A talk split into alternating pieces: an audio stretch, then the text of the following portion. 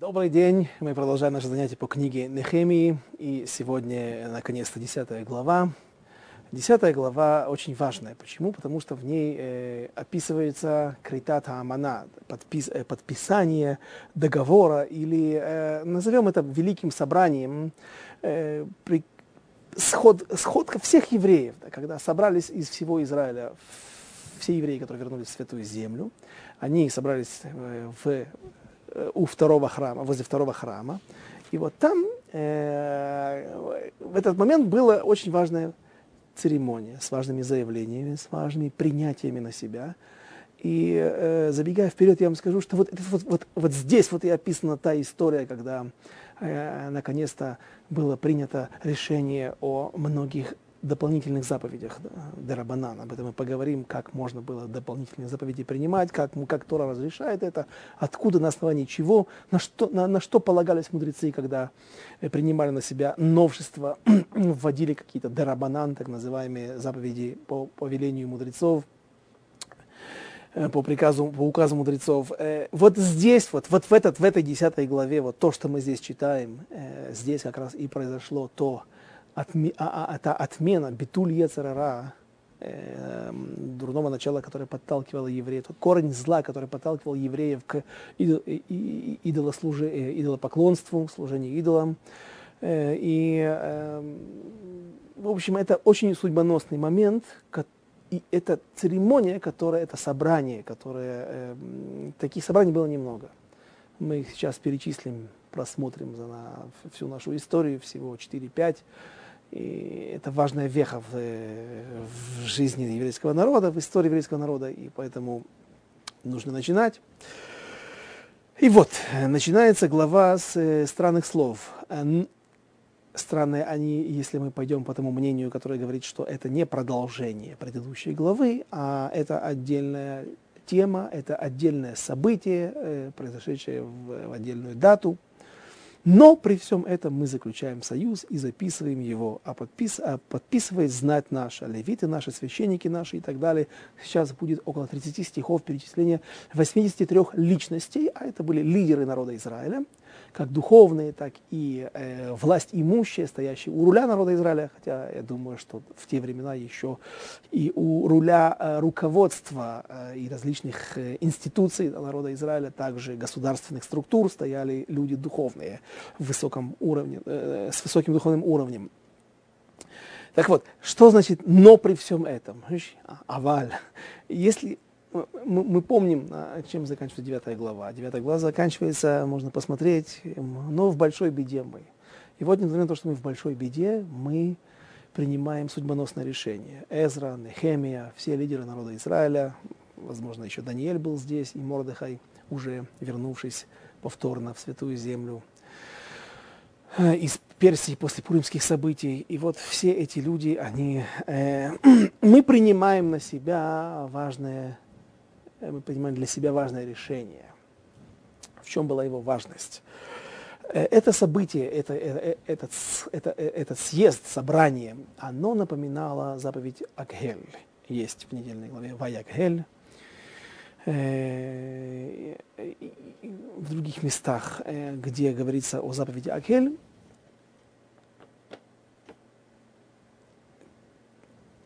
есть объяснение, что это за заповедь и какая ее цель. Э, заповедь эта реализовывалась раз в 7 лет.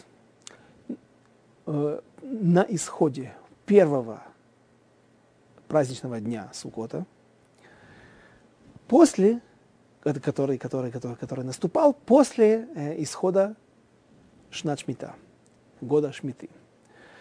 И Рамбам, описывая заповедь Вайгель, говорит такие слова. Заповедь Агхель.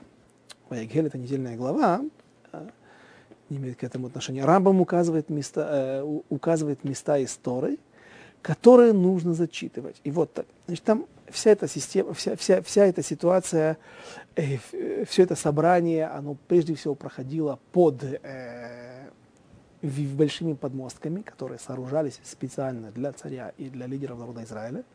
И царь израильский лично зачитывал некоторые отрывки из э, Торы, зачитывал долго, длинные отрывки. И Рамбам перечисляет в Аллахот Хагига, третья глава, первая, э, первая а, Аллаха, первый закон, он говорит так. Э, откуда начинал читать царь? Сначала книги Дворим и до конца отрывка Шма. После этого перечисляется благословение, перечисляется упреки народу Израиля и перечисляется клалот, проклятие народа Израиля. И вот когда Рамбам заканчивает последний отрывок, который на, нам сейчас не нужно, каждый может, если у кого есть Рамбам на русском языке или, да, или на иврите, кто понимает, кто разбирается, когда Рамбам э, перечисляет все эти отрывки, которые к нашему уроку сейчас не имеют прямого отношения, кроме он говорит странные слова в конце. Э, упосек. И останавливается, и заканчивает. Ну, когда, когда я говорю, например, вам, вы должны прочитать, человек другому приказывает, ты должен прочитать вот этот отрывок. От этого стиха и до этого стиха. Не нужно добавлять, и когда ты дочитаешь последний стих, закончишь его читать, ты должен остановиться. Упосек и останавливается. Каждый, кто понимает, кто знает закон Рамбама, а комментаторы хорошо его знали, если мы не знаем, то комментаторы знают, комментаторы не понимают, зачем Рамбам добавляет эти лишние слова. И вот этим вопросом сейчас мы и займемся. Рамбам также добавляет, посмотрите, что он говорит, в 3 глава 6, 6, 6 Аллаха. Геры, которые не презелиты, люди, которые прошли Гиюр, но приобщились к народу Израиля, но они еще не понимают святого языка настолько хорошо, чтобы понимать то, что читает царь не понимают святого, святой, святого языка Торы, должны подготовить сердца свои и прислушиваться к словам Торы в страхе, в трепете, в радостном трепете, так он говорит, как будто бы они находятся у подножия горы, Сина, горы Синай во время дарования Торы. Вот здесь Рамбам подсказывает нам цель этой заповеди. Зачем Всевышний нам приказал раз в семь лет по исходу, на исходе седьмого дня седьмого года, первого дня Сукота, собираться всем миром, всем народом в храме и прислушиваться к отрывкам, которые зачитывает истории царь народа Израиля. Зачем?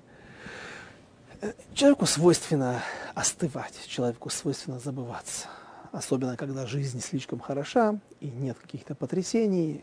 Каждый раз говоря такие слова, нужно оговориться не то, чтобы нужно искать проблемы, нужно искать потрясения, беды, царот.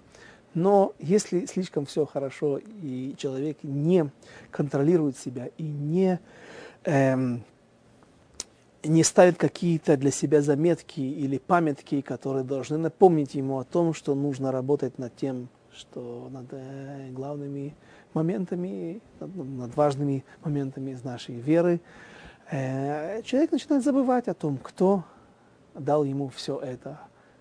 в этом благоденствии начинает плыть по течению и немножечко заплывать вот таким вот духовным жиром, антидуховным жиром. И поэтому для того, чтобы обновить, для того, чтобы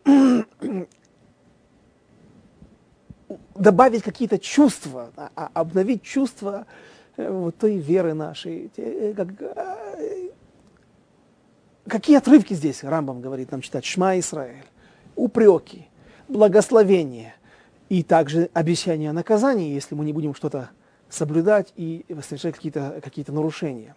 Так вот, это и есть цель заповеди Агель, когда хотя бы раз в 7 лет человек должен почувствовать себя, что он стоит у подножия, словно бы он стоит у подножия горы Синай, словно бы он как будто бы вот его праотцы стоит сейчас здесь, в Синайской пустыне, у горы Синайна, и получает Тору от Всевышнего. Как раз все эти отрывки, они занимаются вера, основами веры и напоминают ему, помогают ему немножечко дать, сделать внутреннюю какую-то взбучку и добавить ему новой энергии, новой мотивации для того, чтобы работать над тем, чтобы не забыться, чтобы не забыть, чтобы не, э, не плыть по течению, а помнить о том, что нужно помнить.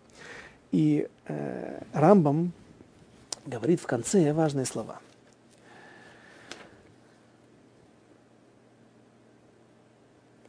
Какими словами заканчиваются? То есть э, Рамбам, перечисляя вот эти отрывки, которые нам нужно читать из Торы, он говорит так, последний отрывок вот какой.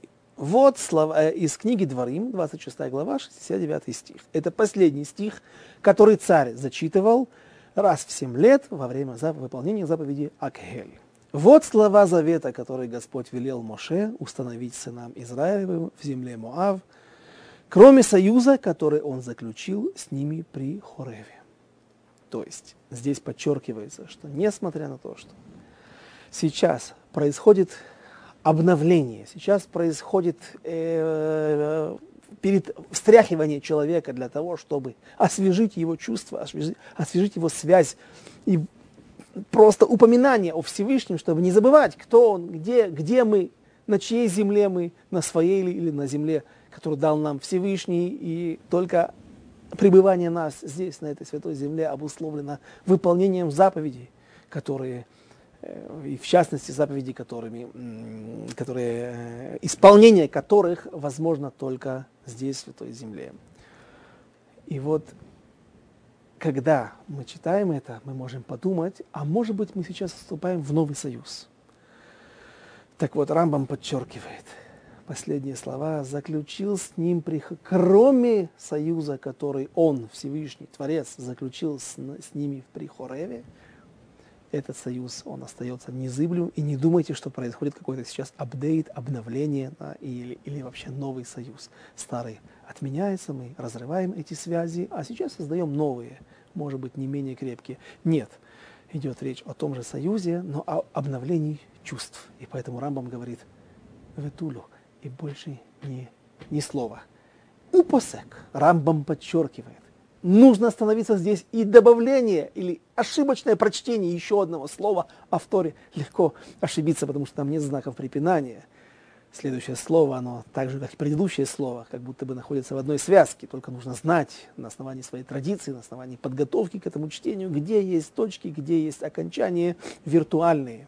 Так вот, Рамбам говорит, не ошибись, царь, или тот, кто читает эти отрывки, нужно здесь остановиться, потому что добавление любого слова, оно э, сводит на нет всю эту заповедь, всю ту цель, ради чего мы здесь собрались. Обновить не союз, а обновить наши чувства, обновить нашу связь со Всевышним, но союз остается прежним. Были несколько, как я сказал, таких э, собраний. Э, хорошо известно сразу же после вхождения в Святую Землю, хорошо известно два таких собрания, которые описываются в книге Иошуа. Э, перед своей смертью книга состоит из 24 глав. Перед своей смертью Иошуа дважды, в 23 и 24 главе, собирает народ Израиля. И вот, что он говорит в первой, э, какая, какую цель преследовало первое собрание. Давайте я зачитаю несколько стихов, которые я предварительно выписал. Книга Иошуа, сразу же 23 глава, первые третьи стихи кого есть под рукой, может открыть и проследить. И было спустя много времени, после того, как Господь успокоил Израиль от всех врагов его со всех сторон, а Иошуа состарился, вошел в преклонные лета, и призвал Иошуа весь Израиль, старейшин его, и начальников его, и судей его, и надсмотрщиков его, и сказал им, состарился я, вошел в преклонные лета. Иошуа увещевает народ, увещевает народ, обещая им, и говоря, э, э, э, это не, это не увещевание и не нагнание страха на людей. Это помощь, которая необходима людям для того, чтобы их леодет, для того, чтобы их э, подстегнуть, чтобы их поддержать. Делайте так делайте как нужно, а не как не нужно. Ибо когда вы делаете ошибки, делаете неправильно, то санкции после этого следуют сразу же с небес. И вот, например, 13 стих. «То должны вы знать, что не будет больше Господь Бог с вами прогонять народы эти от вас, но будут они для вас западней, сетью, бичом для ребер ваших и трением для глаз ваших, доколе не будете истреблены с этой доброй земли, которую дал вам Господь Бог ваш». Э, какая была цель этого собрания? Йошуа перед смертью, как и многие наши праотцы, и многие великие, я думаю, что и в любой семье это могло происходить, просто в каждой еврейской семье у нас о каждой еврейской семье нет информации, но вот мы знаем, что Яков в последней главе книги Берешит перед своей смертью призывает своих сыновей для того, чтобы их не только благословить, не только дать им пророческие напутствия на будущее, но и чтобы немножечко увещевать их, показать им, где-то кого-то упрекнуть за их проступки. И э, главное, это вот на э, это, это, это не просто желание свести счеты с человеком, со своим сыном, а это желание помочь ему, дать важное напутствие на будущее. Э, где еще мы знаем, с кем, где мы сталкивались? Моше перед смертью всему народу говорит хорошие вещи. Царь Давид перед смертью призывает в начале книги царей, описывается первые главы, являются еще до, до шести глав, где-то там идет э, явное продолжение и, и полная связь с книгой Шмуэля. И Давид призывает царя Шломо, который уже царь стал при жизни царя Давида. Давид как бы вышел за, на на, незадолго до своей смерти, он отказался от престола в пользу царя Шломо и уже совсем маленький молодой Шломо восседал как полноправный царь, а Давид был э, управляющим а, или помощником его. И вот когда Давид чувствует, что его дни приходят, его, его приближается последний день, он призывает Шломо и говорит ему, сделай то-то, то-то и то-то. Тема эта тоже непростая тема, это которой нужно заниматься и разбирать ее, потому что вызывает она некоторые противоречивые ощущения, потому что Эм, там Давид говорит отомстить царю Шломо многим разным людям, которые э, делали проблемы царю Давиду на протяжении его жизни. Так он э, говорит, чтобы...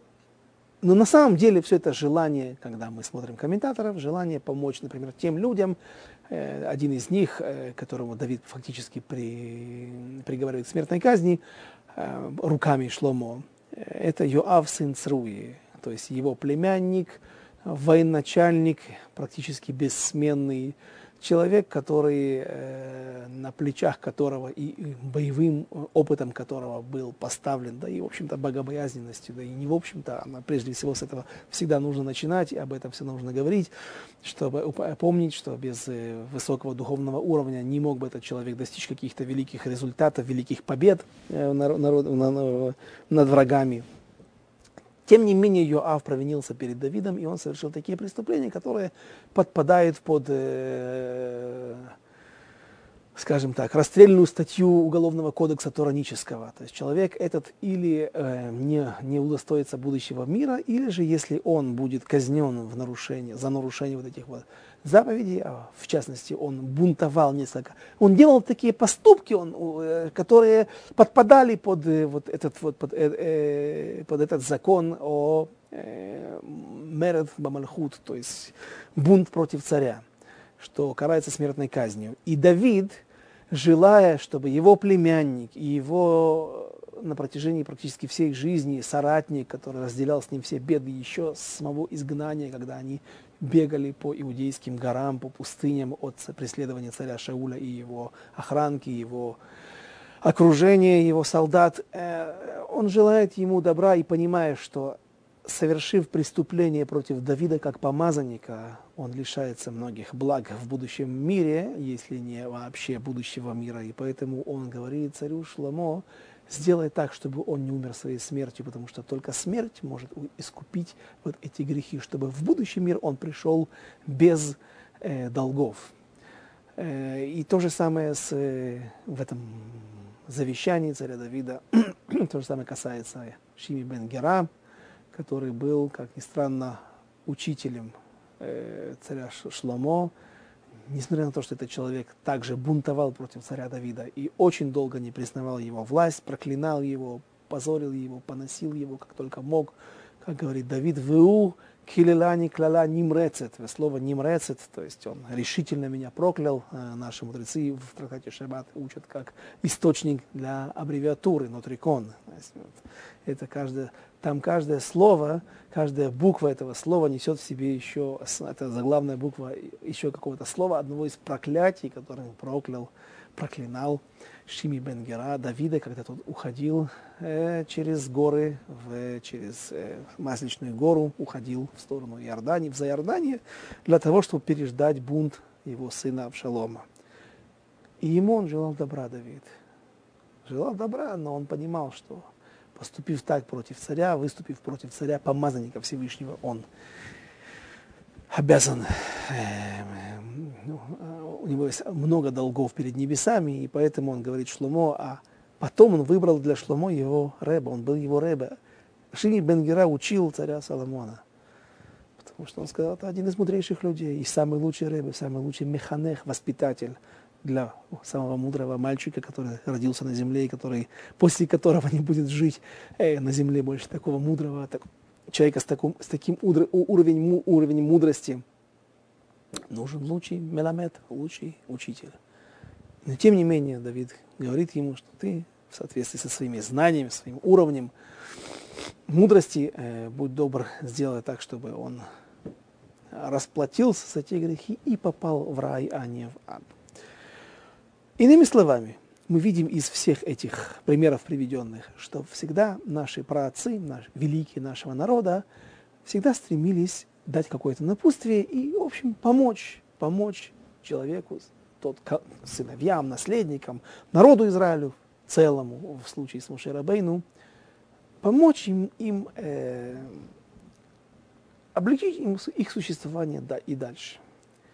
Но это не имеет никакого отношения, вот подобное собрание, которое сделал Йошуа, к собранию, которое мы говорили, Агхель, заповедь Агхель, или же э, собрание, которое мы сейчас раз, будем разбирать, и уже, собственно, начали разбирать в 10 главе, во времена Нехемии и Эзры, во времена второго храма. И, э, но есть собрание, которое произошло также в конце дней Иошуа, перед его смертью, и которое описано в 24 главе. Что говорится там? «И собрал Иошуа все колена Израиля в Шхеме». Э, здесь уже Иошуа говорит о вещах не только личных, а о вещах общих. И, э, давайте я зачитаю еще стих. «И призвал, глава 24, «И призвал старейшин Израиля, начальников его, судей его, надсмотрщиков его». И посмотрите, вот те же слова, которые очень похожи, или та же ситуация, которая очень похожа на ситуацию дарования Торы. «И вывел Моше народ навстречу Богу из страны, и стали у подошвы горы». Шмот, глава Китиса, 19, 19 глава, 17 стих. Здесь Иошуа собирает их всех у, ну, не, у подножия не Синайской горы, а в Иерусалиме.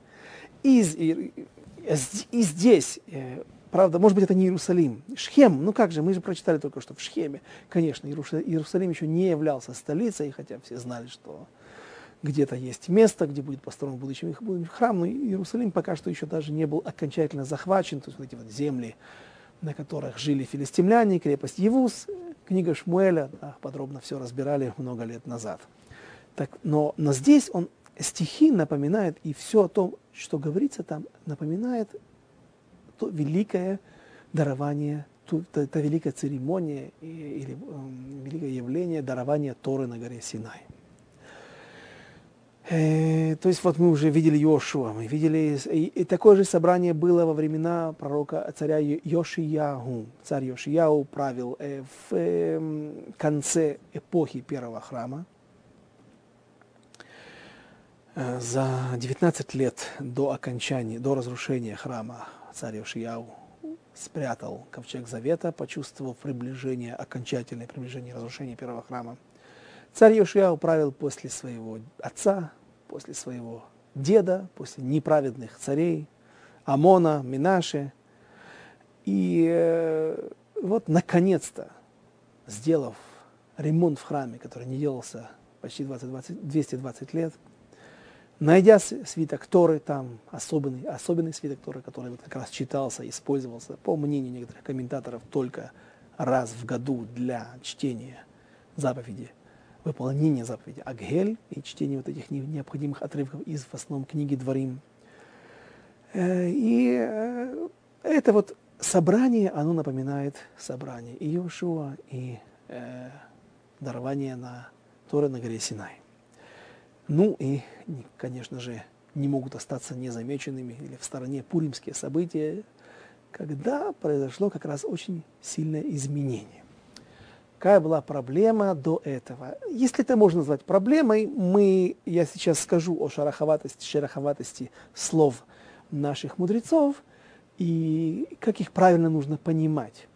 Эм, наши мудрецы говорят так, э, что поскольку Всевышний поднял, эм, поднял э, гору, Синайскую гору, кегигит, как будто бы это какая-то лохань, какой-то сосуд, скажем так, просто поднял гору и занес ее над станом еврейским и сказал, если вы не примете сейчас Тору, шамте от квуросхам, там, и там будет ваша, ваша э, могила. То есть вот сейчас я брошу на вас эту гору и там всех вас раздавлю.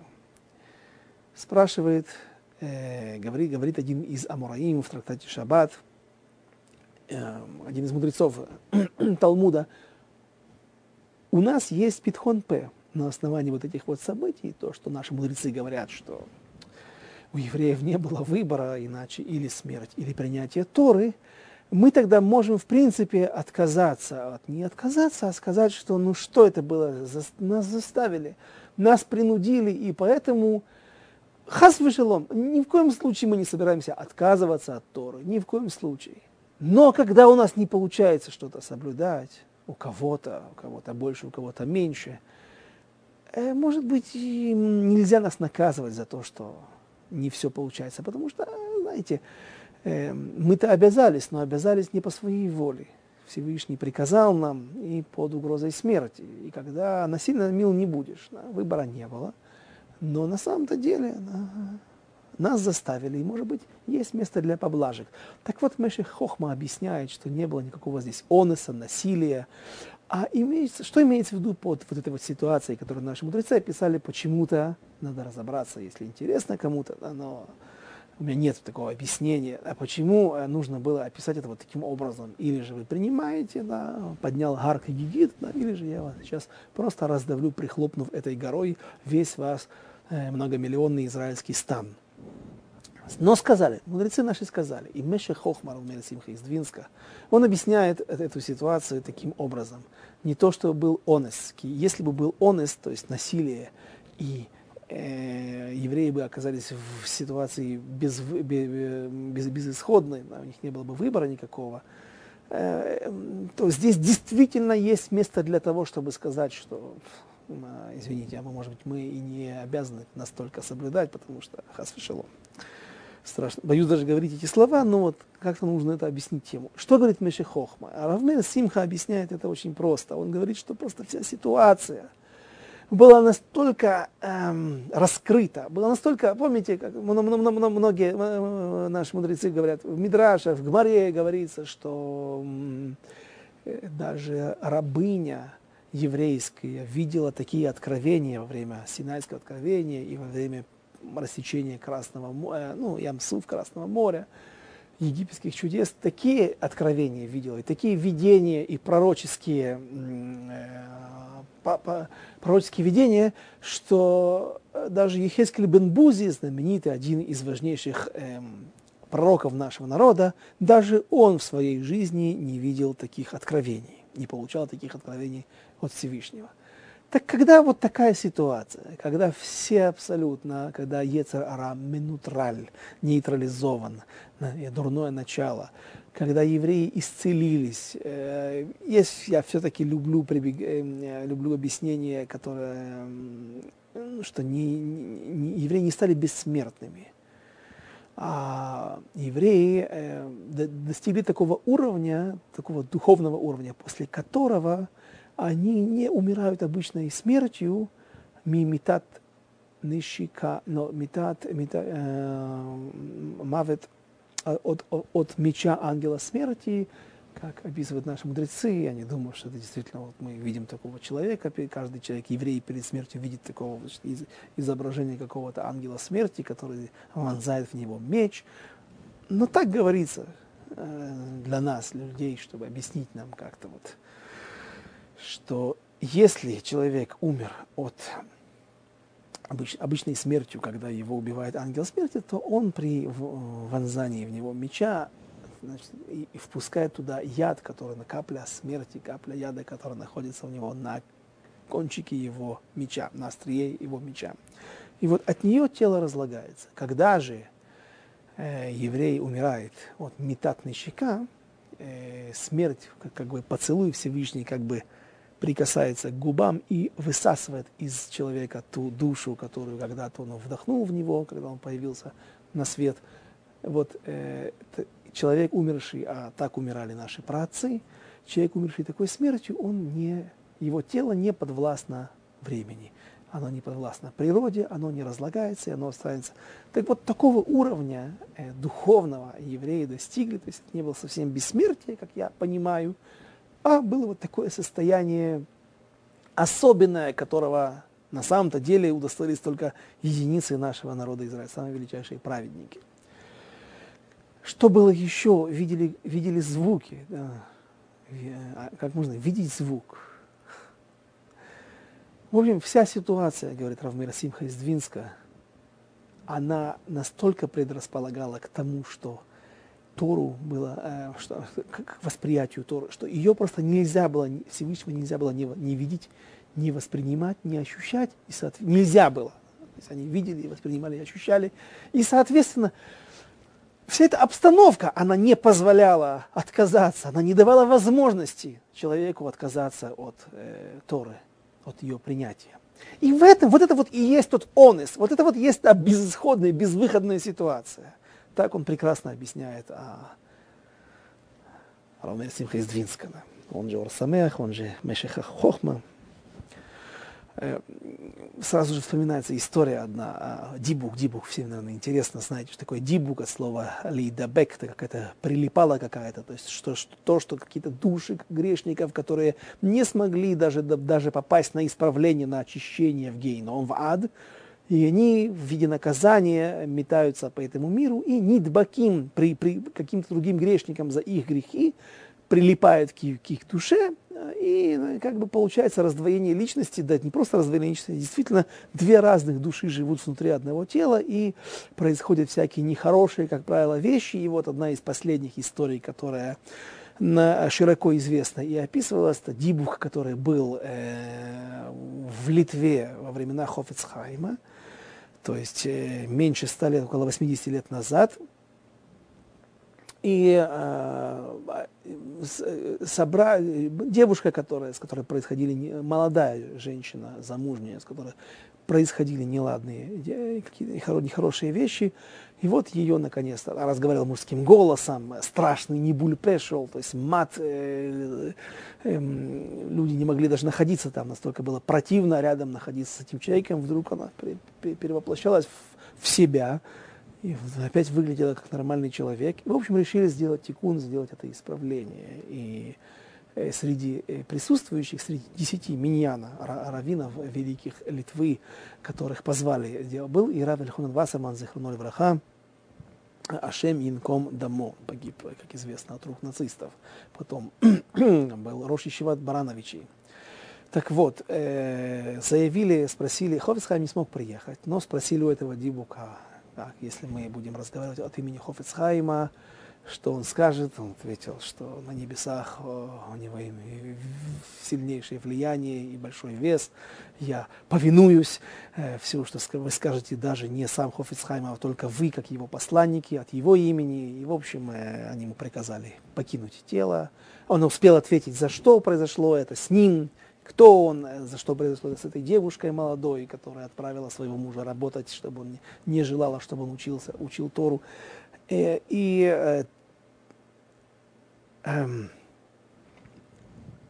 он сказал, что я выйду через глаз, вылечу из этого тела. Это описано в книгах, знаете, это не литовские книги, да, не это кабала какая-то, я не хочу ни в коем случае с пренебрежением отнестись, но обычно, знаете, есть какие-то области мистики, да, которые относятся к хаси, хасидут, Орахай Макадош, да, вот написано в, в, в обычных книгах, да, известных в, в наших, э, в нашей среде. И сказали, через глаз не нужно, а то глаз может повредиться. В общем, он выскочил через мизинец на ноге, и э, женщина начала кричать, что у нее дико болит на нога, дико разболелся этот мизинец на ноге, и вдруг раздался словно выстрел, и э, шибка, фор, форточка была, раз, разбилось стекло в, в одно, одного из окна и в том помещении. Чего это все рассказывал? Э, один, я не помню фамилию, кроме Равель Хонан Вассермана, я не помню фамилию, к сожалению, да. э, но рассказывается в этой истории, что один из присутствующих, он смог таки приехать в Святую Землю, не пережил Шва, он просто успел сбежать перед, когда уехать и покинуть эти страшные, ну, там, где нацисты стали распространять свою власть, успел уехать в Святую Землю и жил в Бнейбраке и там умер. Так вот, когда-то, когда он рассказывал об этом, кроме вот этих всех нюансов, которые также интересны и важны, может быть, вот, но он сказал, что с того момента у меня больше не было. Есть у меня одна проблема. У меня не было больше выбора в жизни. Выбора грешить или не грешить. Когда вот такое я видел своими глазами, после этого э, у меня есть это серьезная проблема, потому что чем мы, люди, отличаемся от животных, тем, что мы, э, у нас есть возможность сделать, не сделать, согрешить, не согрешить. И пусть эта опция страшна, потому что она дает возможность опуститься и упасть, разбиться, э, э, заработать отрицательные баллы, отрицательный балласт, но есть, если мы выдерживаем, выносим, э, выходим с честью из наших испытаний, то мы становимся другими людьми. Это опция, постоянного духовного совершенства. То, чего у животных нету, которые как роботы запрограммированы на определенные действия, и они пусть стопроцентно исполняют, на сто процентов исполняют свое предназначение и то, что требует от них Всевышний, но при этом заслуг у них нет фактически никаких. И вот евреи, когда они находились там, на горе Синай, э, у них не было возможности особенно не воспринять, не принять эту Тору не принять нашу святую Тору, а Элики Торы, потому что... Что же было в пуримских событиях? Мы не забываем, что мы находимся в описании еще одного собрания, которое рассказывается, как там сказано, Эстер, Мегилат Эстер, 9 глава, 27 стих, установили иудеи и взяли на себя, приняли на себя. На иврите звучит более, более, более четко, не просто взяли на себя, приняли на себя и на потомков своих и на всех присоединившихся к ним, то есть на Герим, на прозелитов, которые прошли Гиюр после вот этих событий, когда увидели вновь победу евреев над неевреями, над врагами своими, непременно из года в год праздновать эти два дня, как предписано было о них, то есть праздники Пурим. Но там было, из этих слов учат, что не только приняли на себя праздновать Пурим, а было принятие, новое принятие Торы – Почему это, вот этот момент, он называется, с ним связывают очень э, важный, важный момент в нашей истории, потому что здесь, говорят, не было никакого раскрытия. Эстер от слова легастир, эстер по ним, сокрытие лица Всевышнего. Время было тяжелое. Ни разу в Мегалат Эстер имя Всевышнего не встречается, не фигурирует. Амелех, говорит Вилинский Гаон, что когда говорят слово Амелех, э, это имеется в виду не Ахашвирош и не какой-то другой царь, а именно царь всех царей, наш Творец. Но напрямую нигде не написано об этом, не упоминается, и везде в источниках говорится, что это было время, когда Всевышнего было очень тяжело увидеть, почувствовать. Чтобы быть с ним на связи, чтобы быть, чтобы сохранять свою веру, нужно было горячо, крепко работать над этим. И поскольку многие упустили многие моменты, все соблюдали, да, вино, то зачем, как, ну, помните все, Мордыхай кричал, куда вы идете, а евреи, а что, ну какая будет проблема? Вино кошерное дают, еда кошерная. Сам факт, евреи многие не понимали, э, что есть проблема в самом присутствии в таком месте, нечестивом, на, на, на, на нечестивом перу этого царя Ахашвероша.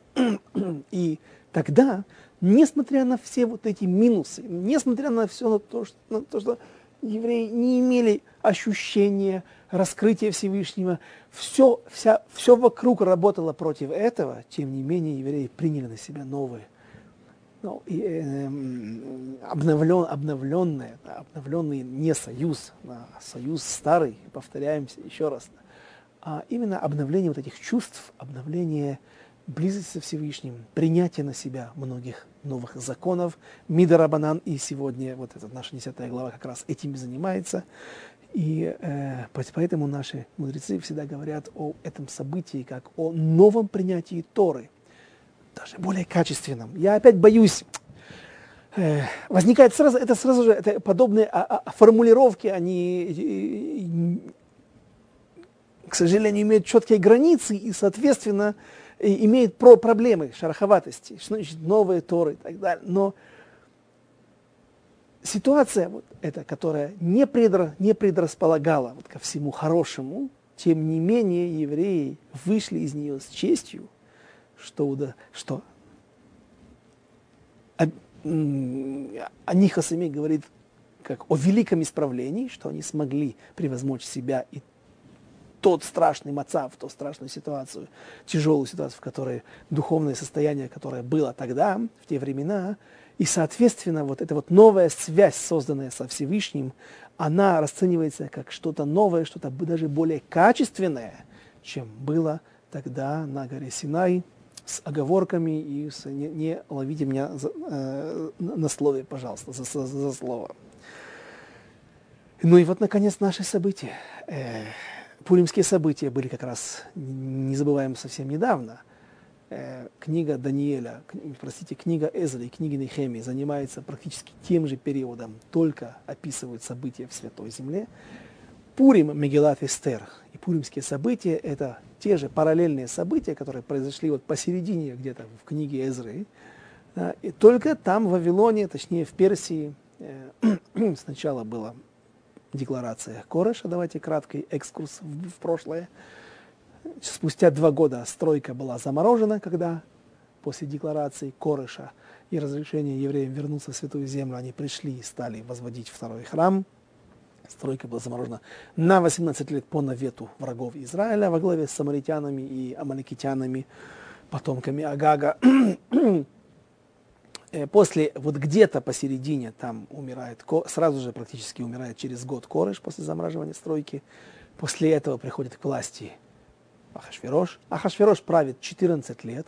На, 13, на третьем году его власти, когда власть его укрепилась, а, что имеется в виду под словом укрепилась, несколько раз говорили об этом, это 70 лет из пророка Ермияу, после которых ошибочно, ну, а, они-то закончились, и действительно евреи получили свободу, вернулись на Святую Землю, но Ахашвирош и многие другие э, ошибочно высчитывали, неправильно высчитывали этот период. И вот спустя три года после прихода его к, его к власти наступил тот период, когда он считал, что 70 лет закончились изгнания. Евреи не ушли на свободу, остаются под его властью, и вообще его власть непоколебима. Иерусалим никто не строит. И вот где-то здесь, в этот период, все эти годы, 14 лет, не было э, стройки храма после чего Ахашвирош умирает. Там происходит, простите еще раз, Пурим-Пурим, все события. И вот теперь уже и Эзра возвращается, а Эзра пришел в Святую Землю, еще раз вспомним, 23 года после начала первой экспеди экспедиции, после первой репатриации, после первого возвращения первой группы со Зрубавелем, он же Нехемия. Э, и вот теперь все вместе они здесь. И вот теперь особенное, то есть где-то 23 года, может быть, чуть больше – после того, как вернулись евреи из Вавилонского изгнания, персидского, вот это великое собрание. Забегая вперед, скажу, что вот это вот то собрание, когда, я уже сегодня упоминал это, да, это как раз и был отменен Ецерара, то есть многие события, многие вещи, которые мы знаем отдельно из каких-то источников, а, из каких-то дрошот, лекций, книг, но все это произошло здесь. Сейчас идет список сразу же, второй стих, э, и подписывается Нехемия Тершета, Бен Хахалья, Ицидкия, Срая, Зарья, Ермия, Пашхур, Амарья, Малькия, Хатуш, Ванья, Малух, Харим. И обычно люди засыпают, если много, долго перечислять какие-то бессмысленные отрывки, но в том-то и дело, что они не бессмысленные. Если люди эти записаны здесь и вписали их на века для нас, давайте дадим им честь и назовем их имена еще вот, на, на всю нашу, на, на, на весь наш кошерный интернет, на, на всех, кто, для всех, кто нас смотрит. Пусть еще вспомнятся эти имена. И да, да много раз еще вспоминается этих великих евреев, которые стояли у руля нашего народа тогда. Азарья, Ирмия, Пашхура, Марья, Малкия, Хатуш, Ванья, Малух, Харим, Мреймот, Мереймот, Авадия, Даниэль, Гинтон, Барух, Мешулам, Авия, Миямин, Мазья, Бильга и Шмая – это священники. А левиты – Иешуа бен Азанья, Бинуй из сыновей э, Хейна Дада, Кадмиэль и братья их Шванья, стих 12, Одия, Келита, Пелия, Ханан, Миха, Рехов, Хашавья, Закур, Шервая, Шиванья, Одия, Вани, Бенину, главы народа. Теперь пошли главы народа. До этого были священники левиты, ну, а до этого был главные лидеры, теперь еще другие народа. Парош, властитель Муава. Не сейчас он властитель Муава, а он потомок тех наместников, которые поставил царь Давид для того, чтобы руководили они Муавом, Амоном и захваченными территориями и народами в свое время. Так они и зовутся. Властитель Муава, Эйлам, Зату, Бани, Буни, Азгад, Бай... Бейвай, Адония, Вигвай, Один, Этейр, Хиския, Азур, Одия, кажется, был уже Удия, еще один Удия, Хашум, Бейцай, Хариф, Анатот, Нейвай, Магпиаш, Мешулам, Хейзир, Хейзир, Мешей Завейл, Цадок, Ядуа, Платья, Ханан, Ананья, Ошея, Хананья, Хашув, Аллохеш, Пильха, Шовейк, Рехум, Хашавна, Маасия и Ахия, Ханан, Анан, Малух, Харим, Баана. Всего 83 человека. Я не считал, так сказано в комментаторах. И остался народ, и священники, левиты, стражи ворот, певцы, подданные и все отделившиеся от народов других стран и принявшие Тору Божью, что это все отделившиеся, имеется в виду отделившиеся от геры, которые прошли Гиюр, при этом, что они сделали? Не только приобщились к новой вере, к новому народу, к новой, к новой религии, к Всевышнему, а также они до этого отделились от идолов и от нечистот, э, идолопоклонства тех народов, среди которых они пребывали раньше, среди, э, из среды которых они вышли. Поддерживали братьев своих, знатных своих, и пришли с клятвой и присягой в, тот, в том, что сделал, в том, чтобы следовать Торе Божьей, которая дана была через Моше, раба Господня, и чтобы соблюдать и исполнять все заповеди Господа Бога нашего и законы Его и уставы. 31 стих. Давайте остановимся здесь для того, чтобы разобрать вопрос, который возник, должен возникнуть, наверное, возникнул у всех. А что значит а, а, мы принимаем на себя соблюдение заповедей?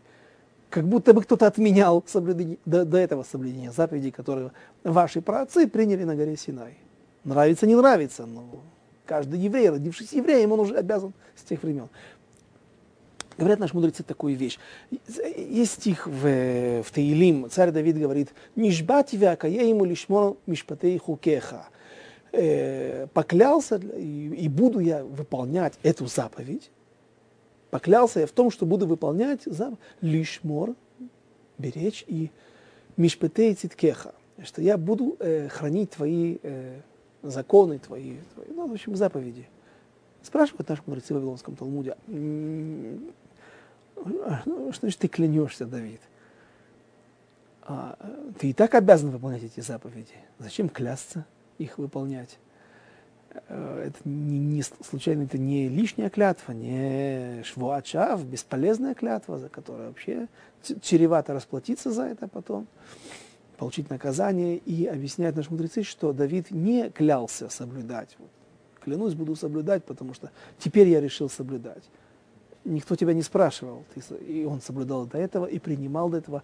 А идет речь о клятве, которая будет лезарез, которая будет э, подстегивать человека для того, чтобы он не забывал, не освя... все тоже, все, все, это все те же трюки, все те же механизмы и методы, как поддерживать связь со Всевышним, как не дать угаснуть вот тому итлагавуду, тому когда человек трепещет после урока, после услышанного, прочитанного интересного Двар Тура, и вдруг он загорается. А потом э, это быстро потухает. Известно, да, как механхим, воспитатели говорят, что вот, мама иногда пойдет пойдет на какую-то лекцию по воспитанию, и вот она приходит домой заряженная. Да, вот сейчас мы будем жить теперь по-новому. Да. Так вот, детки, оказывается, они очень маленькие и великолепные психологи.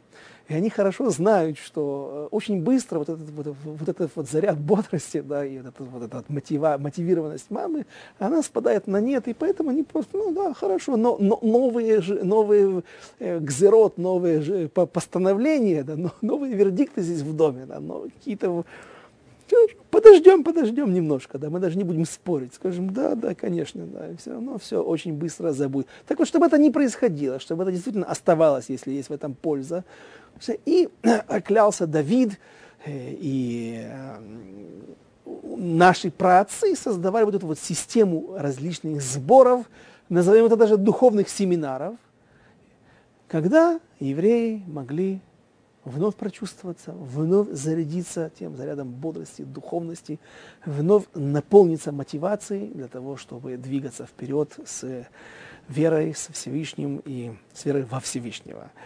Эм, дальше, дальше я сделаю вам небольшой анонс, уже время наше подходит к концу, и десятая глава подходит к концу.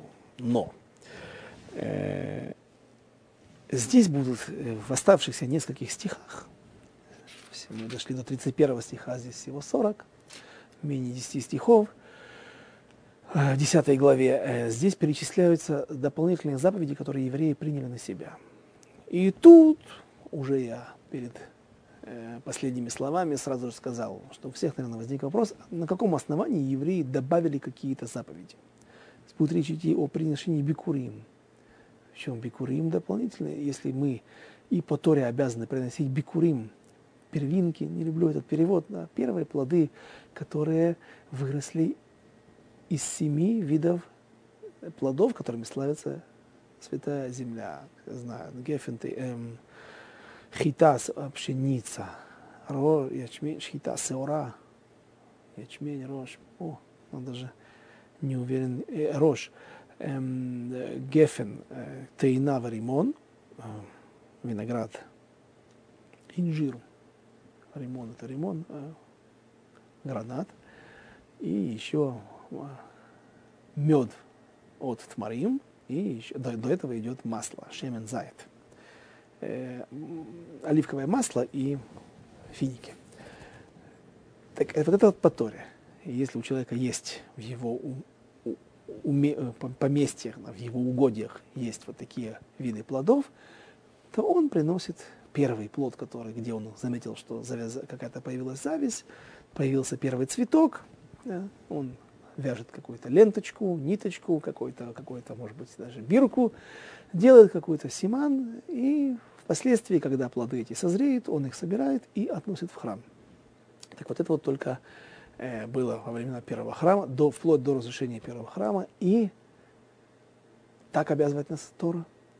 Здесь наши мудрецы – Эза, Нехемия и весь народ, выше, и, и выше перечисленные, а, приняли на себя, что они будут приносить бикурим, первые плоды во второй храм, когда в праздник Шавуот, извините, ни разу об этом не упомянул, только, только Шавуот отгремел у нас, да, вот еще не, не, не выспались после ночи, которые провели со своими детьми в синагоге, ночь напролет в изучении Торы, слава Богу.